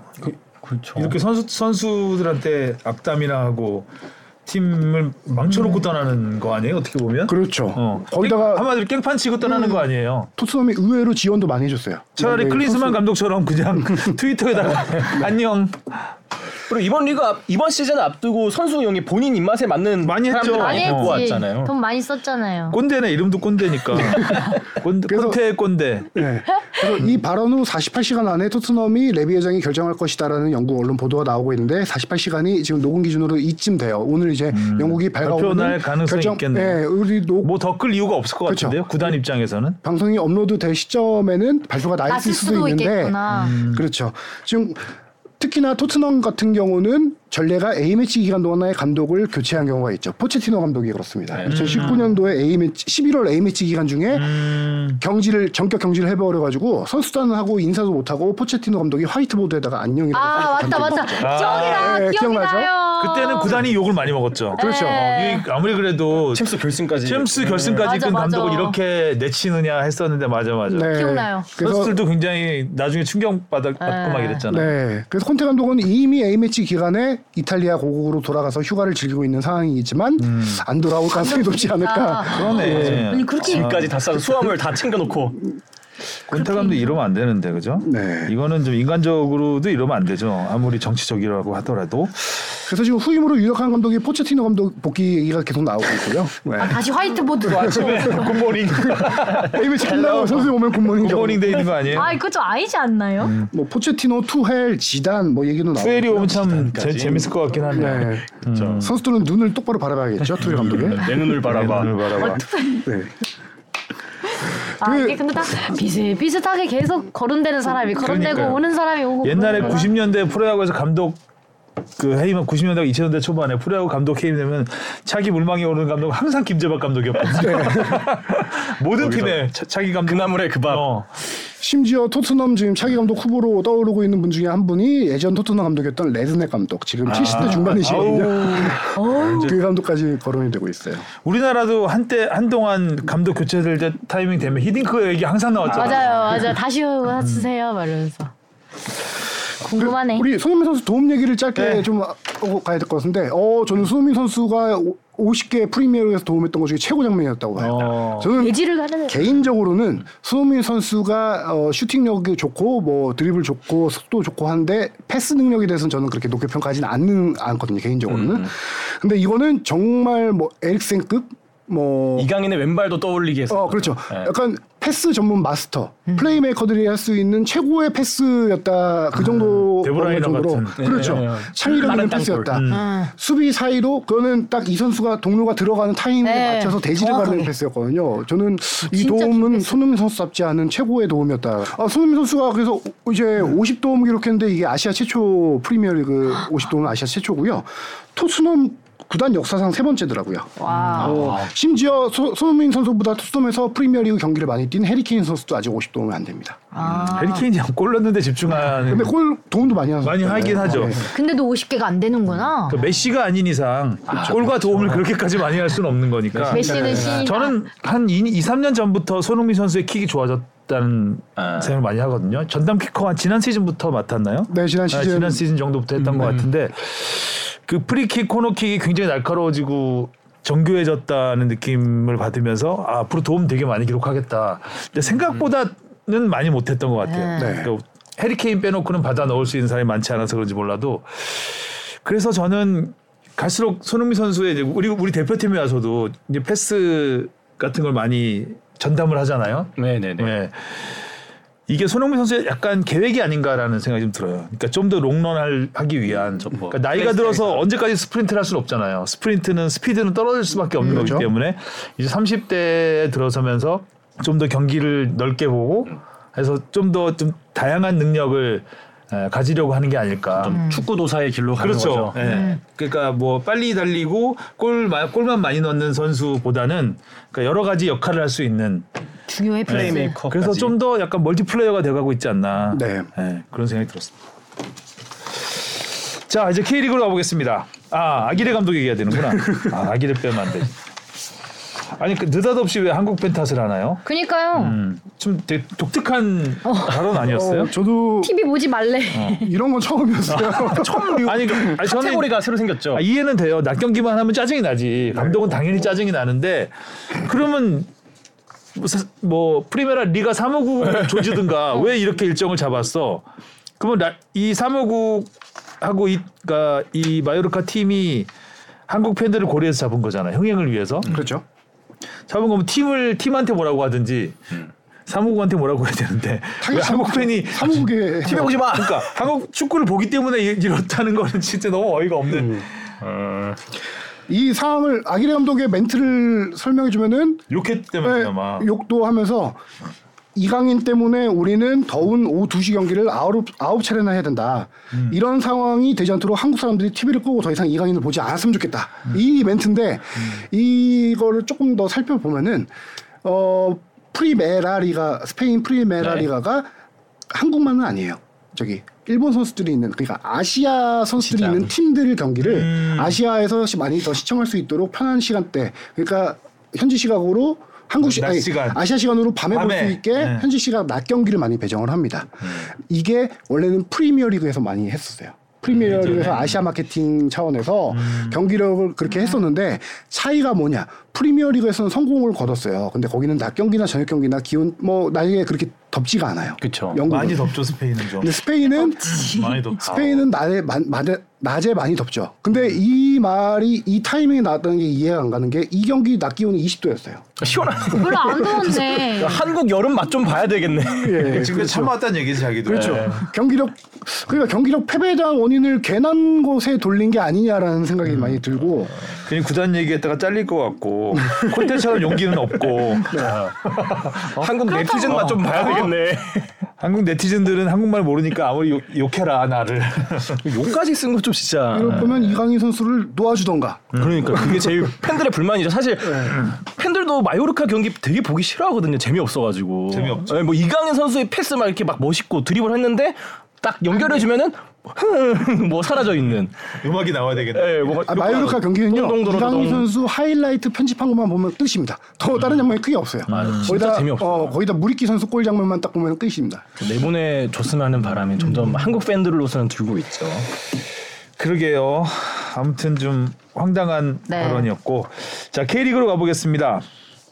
버스 막고 시위예고 시작부터 삐걱대는 전북 수원. 아 버스 막 이런 사- 상황이 있었군요. 버스는 이제 수원 쪽에 네. 수원입니다. 있었고 수원은 자주 막죠. 여기 이쪽. 네. 시위 예고는 네, 전북이겠죠. 전북이 했는데 좀 문제더라고요. 두 팀 보니까 상당히 근데 뭐 경기 결과가 계속 그렇게 보여주고 있으니까 수원도 수원이지만 전북도 전북. 전북이 좀 심했던 것 같아요. 지난 주말 경기는 네. 대구한테 물론 대구가 진짜 수비를 빡세게 했죠. 음, 빡세게 했는데 박 열기도 있었고 어, 거기서 그렇게 무기력하게 무너진다는 거는 좀 전북답지 않았던 경기였습니다. 그렇죠. 국가대표 선수들을 그렇게 많이 보유하고도 음. 어, 이번 클리스마노에 선- 합류한 선수가 제- 정확히 세보자 다섯 명 아닌가요? 그 정도죠. 네. 예. 근데 이제 굳이 변명을 한번 얘기해 주자면은 세대 교체 과정에 있어요. 전북은 지난 시즌부터 어린 선수들을 많이 영입하고 노장들을 올 시즌에 많이 아니, 내보내고. 그 얘기하니까 웃긴데 대구는 그 이근호 선수하고 이용 이용래 선수가 선발 출전해가지고 네. 이, 세징야 이용래 선수도. 선수는 중간에 쓰러져가지고 중간도 아니야 전반 한 15분쯤 쓰러져가지고 아이고, 아버지. 양쪽 허벅지 허벅지에 붕대를 다 감고 나와서 플레인 코치. 네, 너무 짠하더라고요. 또 약간 배도 나왔어요 이용래 선수. 근데 전북 선수의 공을 막 뺏고 그러더라고요 이용래 선수가. 어, 네. 오, 모자가 그래서 뜯지 세대 교체를 않는다. 언제까지 할 어, 이, 건데 이, 이, 전북은. 그러니까 이근호 선수는 후반에 다리 준할 때까지 뛰고 세대 교체를 라는 말을 지금 대구 앞에서 할 건 아닌 것 같은데 아니 근데 세대 교체 중인가요? 지난번에 맞습니다. 네. 송민규 세대가 아니라 한 선수가 열대 조별선- 열대 교체하는 거 아니에요 지금? 김문- 너무 지난 오래 하는 시즌 올 시즌에 거쳐서 영입한 선수들 보면요, 백승호, 김진규, 맹성우, 뭐 송민규를 영입했고 올 시즌에 뭐 네. 이동준, 정태우, 김건웅, 이수빈, 뭐 오재혁 이런 아, 선수들을 젊다. 영입했어요. 네. 그리고 나서 내보낸 게 중요한데 김보경 선수 나갔죠. 그다음에 이승기 선수 이용도. 나가고 이용도 선수- 이용 이용도 선수 나가고 베테랑 30대 막 중반 가는 선수들을 많이 내보내고 이 선수들로 가는 과정인데 그럼에도 국가대표를 이렇게 많이 보유한 팀에서 이 선수들이 그럼요. 어. 팀을 적응하기 적응 아직 뭐 지난주 조직력이 경기력은- 안 만들어졌다라고 핑계를 대더라도 이거는 감독의 능력이 네, 많이 변명이 부족하다고 여지가 없어요. 봐- 지난 봐주는 거죠. 네. 경기는 진짜 완패거든요. 아, 거기다가 조규성 선수가 지금 계속 부진이 좀 이어지고 어, 좀 있고요. 심각하더라 저기. 제- 제가 보는 한 가지 핵심 부진 중에 하나 원인 중에 하나가 골키퍼입니다. 아 손범문 맞아요. 선수가 몇 년 동안 전북의 그것도 뒷문을 굉장히 음. 든든하게 해, 지켜줬었는데 일본으로 사실 진출하면서 네. 대구전에서 첫 번째 골도 음. 사실 골키퍼가 실책성 플레이죠. 맞습니다. 거기 잡았어야 되는데 물론 이제 앞에 홍정호 선수였나요? 홍정호 선수 약간 좀 겹치면서 겹치면서 공 잡다가 놓쳤는데 놓친 걸 김지혁 선수가 바로 차 나왔죠. 어, 그래도 그걸 음, 잡았어야죠. 네. 나왔으면. 그 정민기 선수뿐만 아니라 울산과 개막전 한번 보세요. 맞아요. 울산과 그건 개막전에서 결정적이죠. 전북 김정훈 김정훈. 골키퍼가 거기 마지막에 치명적인 실수로 네. 결승골을 냈잖아요. 음. 그런 식으로 어, 전북이 지난 시즌 에 초반에 경기력이 안 좋았어도 송봉구 선수가 좀 버텨주면서 이제 나중에 반등을 했던 케이스인데 전북은 그 골키퍼 교체로 인해서 시즌 초반 뒷문 불안 요소가 좀 큰 것 같아요. 그게 가장 네. 제 생각엔 결정적이네요. 골키퍼 차이가 좀 결정적이네요. 있을 것 같아요. 그 네, 맞아요. 골키퍼한테 거기 가면 항상 불안하더라고요. 맞아요. 어, 전북 경기를 보면. 그리고 전북이 최근 몇 년 동안 계속 슬로우 스타터를 하긴 했어요. 지금 네 경기 결과가 지난 시즌하고 아마 똑같을 거예요. 아 그래요? 일승 일무 이패 그 아마 지난 맞을 시즌에도 이렇게 네, 그 못했다고 네. 했어요, 맞아요. 근데도 항상 기어이 걱정 올라가더라고요. 네, 기어이 마지막에 이렇게 올라가는데 저는 올 시즌에도 그 루트를 밟을 거라고 밟을 거라고 보긴 해요. 음, 선수들이 하는데- 워낙 좋으니까 일단. 그런데 한 가지 불안 요소는 저는 이제 골키퍼를 보는 거죠. 골키퍼. 아, 맞아요. 지금 김정 둘 다 어리잖아요. 어린 선수. 네, 네, 어린 선수들이죠. 그 처음에 김정훈 골키퍼가 초반 두 경기 뛰고 또 바꾼 거잖아요. 음. 예, 바꾸고 있고 한데 이 두 선수 다 지금 워낙 유망한 선수들이에요. 능력 경험이 없으니까 예. 이런 큰 팀의 골문을 지키기는 쉽지 않죠. 그 그 좀 여기서 파생된 얘기를 잠깐 하고자 하면은 K리그 지금 4라운드까지 치러졌는데 전 4라운드까지 초반 키워드가 골키퍼 리스크예요. 아, 골키퍼들은 실수로 인한 골들이 엄청 네, 많이, 많이 나오고 있어요, 나왔구나. 지금. 서울의 최철원 골키퍼. 아 절레절레. 지난번에 울산 그렇지. 경기가 백패스 제일- 잡는 거. 그렇죠, 아. 그렇죠. 그거 그거 왜 직관했거든요. 그랬어? 지금 팬들이 그거 보자마자 다 욕하면서 집에 다 갔습니다. 그냥. 그 최철원 골키퍼가 이번에 4라운드 경기에서도 마지막에 실수를 저 했었죠. 그거 보고 TV 껐습니다. 그리고 대구의 사라운드에서 이겼잖아요. 근데 그래서 이겼는데 네, 제가 울었어요. 극장골 삼세비치의 팔로세비치. 극장골로 이겼는데 그 실수로 골을 허용했었고요. 뭐 인천 김동원 골키퍼, 대전 이창훈 골키퍼, 그다음에 대구의 오승훈 골키퍼. 오승훈 골키퍼 개막전에서 포항전에서 어, 이런 골을 그 허용했고. 우승 골키퍼 원래 잘한 잘한 골키퍼. 네. 그런 식으로 지금 골키퍼가 초반에 약간 승패를 좌지우지하는 케이스가 좀 많이 있더라고요. 그래서 울산이 든든하구나. 골키퍼도 아, 든- 든든하고 든- 선수들도 든든하고 그래가지고. 어 전북과 울산의 격차가 점점 뭐 초반부터 벌어지고 있는데 네. 울산은 완전히 자리를 잡은 것 같아요. 아한 경기도 미끄러지지도 않고 사연승. 아, 자신감이 점, 점점 더 붙어 있는 경기력을 울산은 보여줬습니다. 앞선 세 경기에서는 약간 불안불안 요소가 있었어요. 아, 이 정도밖에 못 하나라는 음. 기대치에 못 미친 아. 거는 있었는데 4라운드 경기에서 완벽하게 최고의 경기를 보였다라고. 리미트 해제. 지금. 예. 특히 울산은 루빅손 어, 선- 좋은 선수더라고요. 아, 좀 많이 약간 이 좀 야리야리하다고 해야 되나? 네. 호리호리하야 너무 축구 선수 치고는. 네. 특히 외국인 선수 치고는 피지컬이. 너무 얇어 얇고 좀 그쵸. 공, 공부하게 생겼잖아요 얼굴이 마틴 아담보다가 아, 마티나도 보다가 마틴 아담보다가. 아담의 딱 절반이죠. 예. 어, 네. 두통운 선수보다. 딱 한 방 부딪히면 날아갈 것처럼 루빅. 좀 연약해 보이는데 어 정말 루비 같은 활약을 펼쳤습니다. 근데 슈퍼선. 진짜 루빅손. 저는 아직도 조금 어 음. 희한한 게 박지성 선수도 그렇고 뭐 김문환 선수 뭐 약간 많이 뛰는 선수들 있잖아요. 황인범. 선수들이 네. 뭐 황인범 몸이 뭐 크지 맞아요. 않고 얇잖아요. 음. 루비 선수도 그런데 이 선수가 지금 새로운 별명이 생긴 게 산소 탱크예요.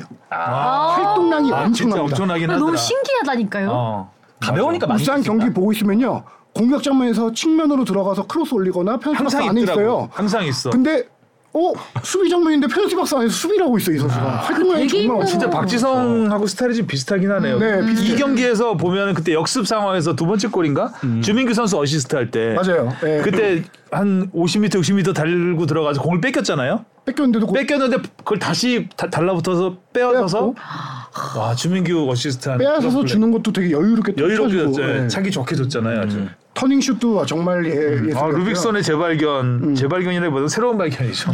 루빅손 선수가 계속 교체로 출전하다가 시즌 첫 선발 출전이었는데 확실하게 자기 존재감을 음. 어, 보여줬고 확실하더라고요. 울산은요 지금 주민, 서령호도 좋고. 네, 주민규 선수 영입한 데다가 루빅손에다가 보야니치라는 선수는 아예 처음으로 출전했는데 중원에서 좋은 모습 보여줬고요. 음. 튼튼하대. 그렇죠. 지금 거기다 기- 영입한 김민혁 선수도 이날 처음 나와서 좋은 플레이 보여줬고 지금 울산 홍명보 감독 멘트가 이거예요. 나는 선발보다 서브에 누구 넣어야 될지가 더 고민이다. 선수가 너무 많은 거예요. 좋은 선수들이. 아유. 서브까지도 누구 넣어야 될지 고민이 될 정도로 좋은 선수들이 많은 거예요 지금. 좋겠다. 근데 막 부럽네요. 이것도 엄청 네. 막 스타 선수들을 영입했다기보다는 그 알짜배기랑 좀 그 또 선수를 잘 키워낸 느낌이 또 음. 강해요. 이날 서브 명단 볼까요? 이청용, 박호, 엄원상, 아담. 아, 어본상이 서브였구나, 네. 맞아. 와 서브가 저 정도면 네. 상대팀 기 스파이크 꺾는 거지. 서브네요. 예. 지금 울산은 지난 시즌에 거의 에이스 역할을 했던 박호 선수가 올 시즌 부진하고 있거든요. 어 그러네요. 이 선수까지 살아나게 될 경우 참 팀이 거의 다 아담 선수 같은 경우는 또 후반 한 방에. 교체 투입해서 쪼커로도 역할 보여주면은 어, 정, 빨리 하여튼 같은 날 연이어서 한 경기였는데 네. 예, 너무 다른. 두 경기를 연이어서 봤는데 비교 체험. 와 너무 너무 달랐습니다. 하여간 그 엄원상 선수 빨리 골 넣어야 되는데. 자 여기서 이제 우리 뽕 PD의 오타가 하나 나오죠. 네. 예. 제주대 얼마 얼마나 들떴으면 그 좋아하는 서울을 성루라고 썼어요. 제주대 성로의 경기. 제주대 성루 파, 팔로셰비치가 아주 그냥 드라마 아. 같은 극장골을 넣었습니다. TV 끈 게 천추의 한입니다 진짜. 골 먹히는 거 보고 진짜 아, 이걸 또 이렇게 아니 이길 그래도 수가 있나. 좋아하는 팀이면 끝까지 응원을 해야지. 아, 근데 그게 진짜 좋아하는 팀이니까 더 그렇게 되는 것 같아요. 그러니까 오히려 이렇게 스- 스트레스를 안 받을 수 있게 되는 마음이 그런 넓지 길 찾는 않구나. 건가? 그 황의조 선수 옵사이드 VAR 할 때 기도했다 안 했다. 무조건 하죠. 예. 아, 진짜 하나하나 그러니까 골 장면 하나하나에 너무 감정이입을 하게 되다 보니까 네, 힘든 게 또 있더라고요. 서울이 초반에 잘하니까 더 그렇지. 그러니까요. 아, 특히 울산 경기에서 뭐 먼저 선제골 넣었을 때, 아, 선제골 넣었을 때, 어 설마 어, 이번 시즌 진짜 우승할 수 있나 이런 김치국물 마시면서 많이 마시네. 아, 그래도 아직 뭐 2위에 랭크돼 있으니까 어, 서울 뭐가 좋아졌어요? 서울 좋아진 것 어. 딱히 잘 모르긴 하는데 아, 근데 그건 있는 것 같아. 그러니까 어 뭔가 조금 더 똘똘 뭉쳤다고 표현하나 그 음. 결과론적인 얘기인 것 같긴 한데요. 사실 최전방이 조금 조용하잖아요. 뭐 이렇게 황의조 그치. 선수도 그렇고 인류 최고 선수도 그렇고 스트라이커가 골을 넣지는 못하고 있는데 뭐 갑자기 뭐 오스마르 선수나 뭐 김주동 선수, 뭐 수비 선수 수비수들이라든지 아니면 이선 자원에서 뭐 골을 터뜨려 주니까 힘든 순간마다 그런 클러치력이 좀 잘 발휘되는 아, 음. 그리고 그러니까 여기도 잘 뭉친 것 같아서 스트라이커가 조용하네요. 황의조 선수가 감독 말로는 전막에 10골 정도 넣어줬으면 좋겠다라고 했는데 부산 대경기 곧 되겠어. 곧 갈 건데. 예.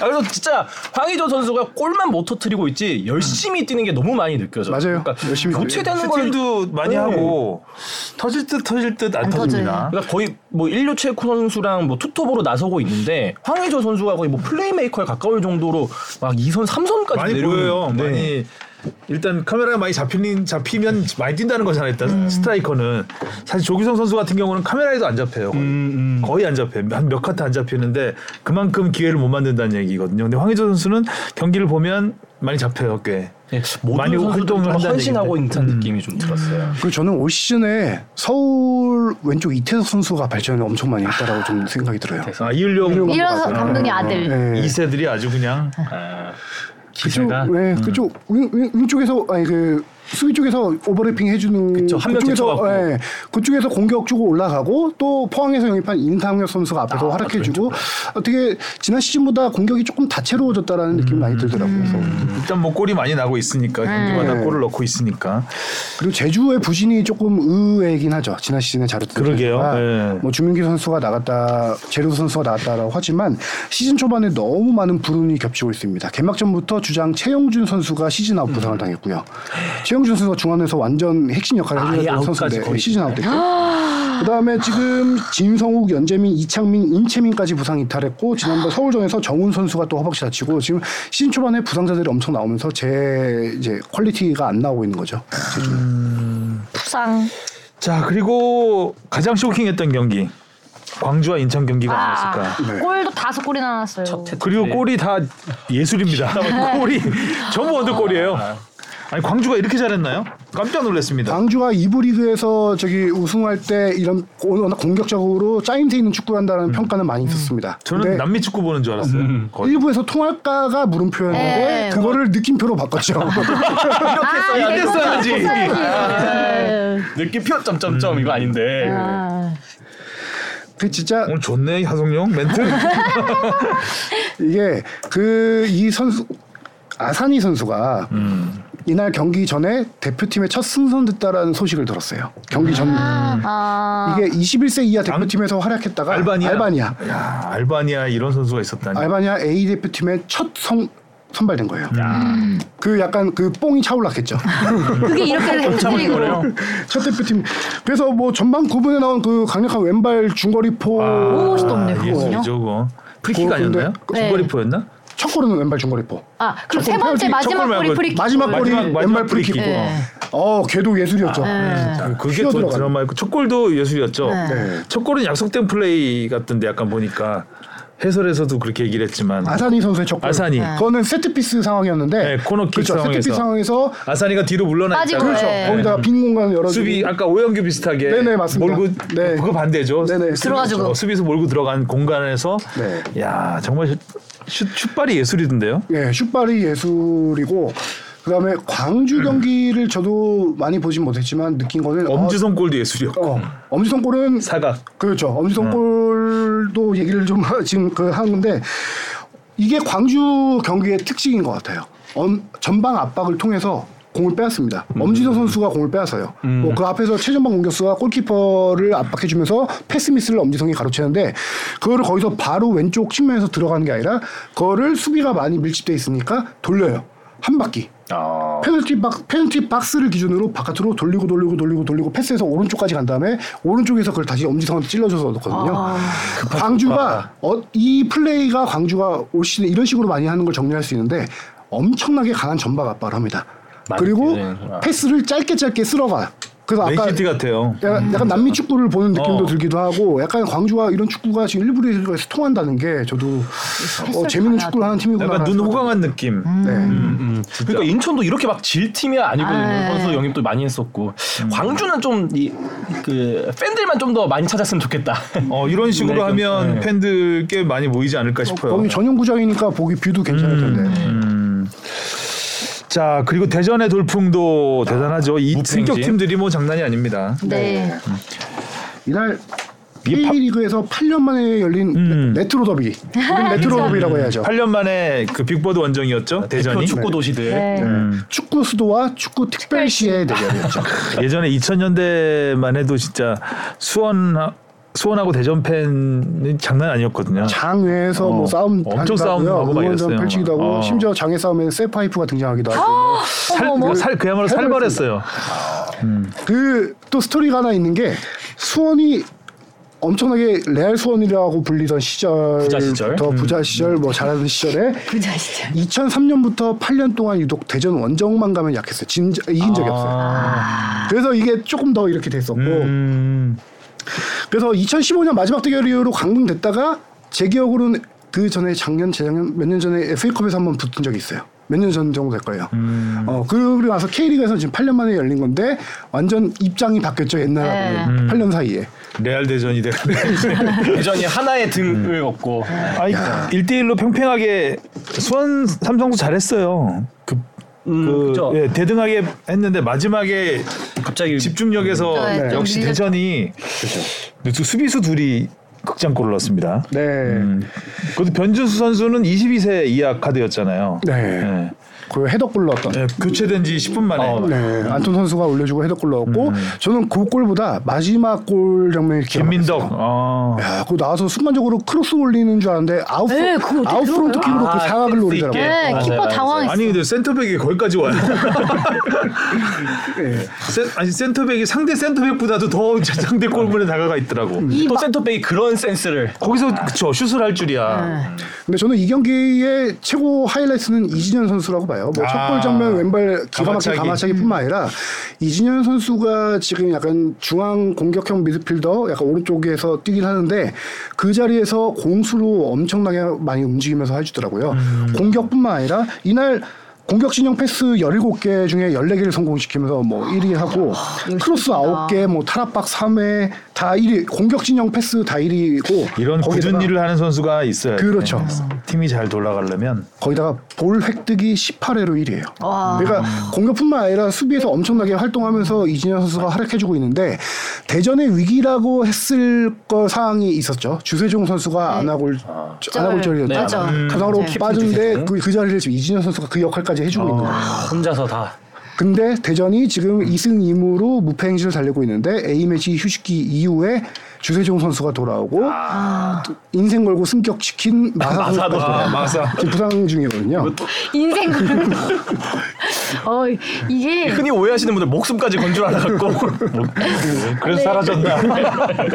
아 이게 근데 아, 수원이 답답하죠. 지금 뭐 팬들의 시위는 계속 이어지고 있고 그러니까 승부가 좀안 아직 풀리고 승리가 있는데 없으니 수원은 이 경기 끝나고 저기 지금 버스 네 경기 했는데 두 경기나 팬들이 버스를 막았었어요. 아, 그래서 다 많이 났네요. 예, 이병근 감독이 내려서 고개 숙이고 사과를 하면서 팬들에게 A매치 휴식기 이후에 성과를 내지 못하면 내가 책임지겠다. 아, 그리고 한두 경기 안에 해서 개인적으로는 마음 아팠던 장면인데 제가 뭐 여러 번 말했지만 제가 서포터 출신이다 보니까 수원 수원 머플러가 쓰레기통에 버려졌다. 아 음, 맞아요. 그 사진 인상 저는 그게 이 지금 최근에 딱 수원 분위기를 말해주는 것 같아요. 팬들도 점점 많이 이게 팬들이 막아서는 것도 애정과 있고 열정이 있기 때문인데 머플러를 버렸다는 거는 난 더 이상 이제 아, 아, 응원 안 할래라는 의미로 받아들여지거든요. 음. 음. 사실 또 수- 수원 상황이 좀 이해가 가는 게 너무 지속됐어요 이 문제가 뭐 지난 오래됐죠. 네. 시즌부터 네. 해갖고 서정원 감독 몇 년 때부터 네. 동안 해서 뭐. 네 그리고 우리가 말한 그 오영규 선수 앞에서 말한 오영규 선수가 빠져나가면서 지금 공격진이 문제가 많이 생기고 있죠.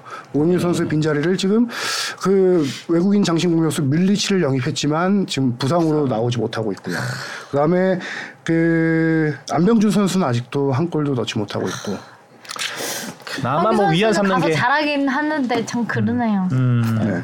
아코스티 선수가 좀 번뜩여서 그나마 위안이긴 한데 아코스티 선수가 두 골로 지금 예, 어, 잘하더라고요, 아코스티. 네. 음. 발재간도 워낙 좋고 네, 좋더라고요. 그 강원은 포항을 잡을 뻔했죠. 그렇죠. 근데 역시 아. 포항이 또 강원 이거 역시 김기동 안 좋아요. 감독님의 야 진짜 어? 호재, 호재. 이호재. 이호재에서 또 발을 썼습니다. 쓰러지지 않는 보안 음. 네. 대단합니다 포항 진짜. 아, 이호재 선수 아까 오영규 선수 슈퍼 서브라고 했는데 이호재 선수가 더 슈퍼 서브예요 현재는. 슈퍼 슈퍼 서브 음. 네, 음. 교체 투입 네. 41분에 교체 투입돼서 4분 만에 동점골을 뽑았거든요. 어, 한번만 골을 넣어. 지금 67분 출전했는데 3골이에요. 22분마다 한 골씩 넣고 있어요. 교체 출전으로. 아, 네. 네. 기대가. 심지어 올 시즌 3골이 지난 2시즌 동안 넣었던 골 합수랑 같아요. 아, 어. 골 안 되니까. 네. 근데 제- 이 포항은 이렇게 지금 진짜 이긴 것 같은 무승부를 기록한 반면에 강원은 좀 시즌 초반에 문제가 좀 심각해요. 그러니까 계속 강원은 심각해. 올 시즌 꼴찌인가? 또 무슨 일이죠? 두 골을 넣었을 거예요. 아이고 두 골 넣었는데 첫 골이 뭐냐면은 그 자- 상대 자책골이었을 거예요. 음. 그리고 갈, 음, 페널티킥. 아니요 아, 갈레고 선수가 넣은 페널티킥이 음, 강원 팀에서 넣은 첫 골이에요 올 시즌. 아, 저 골. 네. 왜냐면 지금 강원 역시 공격수들의 부재가 있어요. 지금 이정- 양현준. 아. 양현준 선수 코뼈 골절로 당분간 이탈했거든요. 김대원 선수가 예상외로 지금 좀 부진하고 있고요. 그래서 이날 선발 명단에서도 빠졌었죠. 거기다 이정엽 선수 지난번에 얘기했다시피 지금 6주 이상 결장하게 됐고 혼자 유일하게 최전방을 버티던 디노 선수마저 지금 부상으로 이탈을 했어요. 디노, 아, 지난 시즌에도 일찍 부상당하고 그렇게 됐더니 지난 네. 시즌에는 아킬레스건 파일이었나? 그래서 아예 시즌이 부상이었죠. 아웃됐었고 이번에는 뭐 큰 부상까지는 아닌 것 같은데. 예. 독수리 뛰어야 되겠는데요? 아, 지금 그러니까 최용수 감독님이 차라리 어, 내가 될 수도 없고 쟤 오늘 안 하나 했는데 또 하네 또 아유, 김병지 쓰면서 김병지 동기 복귀해서 골대 막아주시고 김병지 골키퍼에 네. 어, 최영수 스트라이커 떠야 되겠는데 이거 안 되겠는데. 네.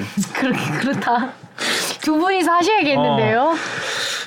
예 그렇습니다 그래서 지난 시즌과 비교하면 지난 시즌은 파이널 A에 들어가잖아요 낮은 음. 점유율이 강원이 수비 약간 수비 위주로 하는 팀이니까 점유율은 낮지만 빠른 역습 네, 전환에서 약간 날개가 치고 나가는데 좋았는데. 지금 그 안 약속을 되지. 저기할 선수들이 지금 전혀 없어요 네. 그러니까. 네. 색깔이 나오지 못하고 있는 거죠 파이팅! 앞으로 또 좀 막막하네요 보면. 네, 뭐 A매치 컵 일식기 이후에 뭐 이정엽 선수 그때 돌아오나요? 어. 될지 모르겠지만 양현주 선수 코뼈 골절이면은 뭐 돌아올 수도 있을 마스크하고 것 뛰어야 같고요. 되겠는데 그러면. 네. 뭐 돌아오고 지금 그래서 이날 선발진에 갈레고 박상혁 알리바이프 세 명을 세웠어요. 알리바이프는 중앙 미드필더 선수인데 시즌반 실도로 세우고 갈레고 선수가 그나마 유일하게 지금 되게 드리블러거든요. 갈레고 선수가 이날 경기 활약이 괜찮았어요. 갈레고 선수가 이 지금 같은 활약을 펼쳐주고 이 선수 돌아오면은 반등을 좀 할 수 있지 않을까라는 생각 들더라고요. 근데 진짜 시즌 초반인데 부상 선수들이 너무 많네요. 어, 많아요 지금. 음, 네. 초반인데. 울산만 없는 거죠 지금. 울산은 부상이 있어도 티가 안 나죠. 이청용 선수 부상이었었어요. 최근에 뭐 돌아와서 계속 골도 넣고 그때 했지만 아. 푹 쉬어. 개막전 못 뛰어 개막전 못 뛰었던 걸로 기억하는데 부상으로. 아. 네. 근데 알려지지가 진짜 않죠. 티가 안 나는구나. 티가 안 나죠. 하, 이게 바로 아무튼 뭐 모든 스포츠가 네. 진짜 부상에는 네. 뭐 답이 없잖아요. 없어요. 뛰면 아파요. 그런데 사실 부상을 잘 그러니까 잘 다치지 않는 것도 실력이라고 하거든요. 네. 아파요. 네. 그- 그런 것도 좀 관리를 잘 하면서 네. 또 구단에서도 관리를 잘 해야 될 것 같고 아무튼 초반에 어쨌든 승격팀들이 잘하고 있고 또 새로운 모습들을 보여주니까 재미는 있어요. 이거 재밌어서 활력이- 관중들도 네, 돈이 많- 많은 것 같고 올해 4라운드 네. 때도 어, 한 5만 몇천 명, 6만 가까이 들어왔던 것 같아요. 네. 여섯 경기 총합해서 네. 대구는 뭐 역대 최다 관중이었고 네, 12,000명 들어오고요. 음. 단순히 뭐 카타르 월드컵 후광을 넘어서 네. 맞아요. K리그 자체가 좀 발전하고 있지 않나 네. 라는 생각을 해봅니다. 네. 쿠팡, 쿠팡이 중계하기 때문일까요? 이 바람을 타고 또 클린스만 호까지도 네. 또 순풍을 그러니까. 타고 호재로 다음 주에 좀 재밌는 이야기 하면 좋겠네요. 그러니까요. 다음에는 좀 쓴소리 안 하고 네. 음. 클린스만은 잘할 줄 알았더만 이런 제목 안 나왔으면 네. 자 수고하셨고요. 다음 주에 만나요. 안녕.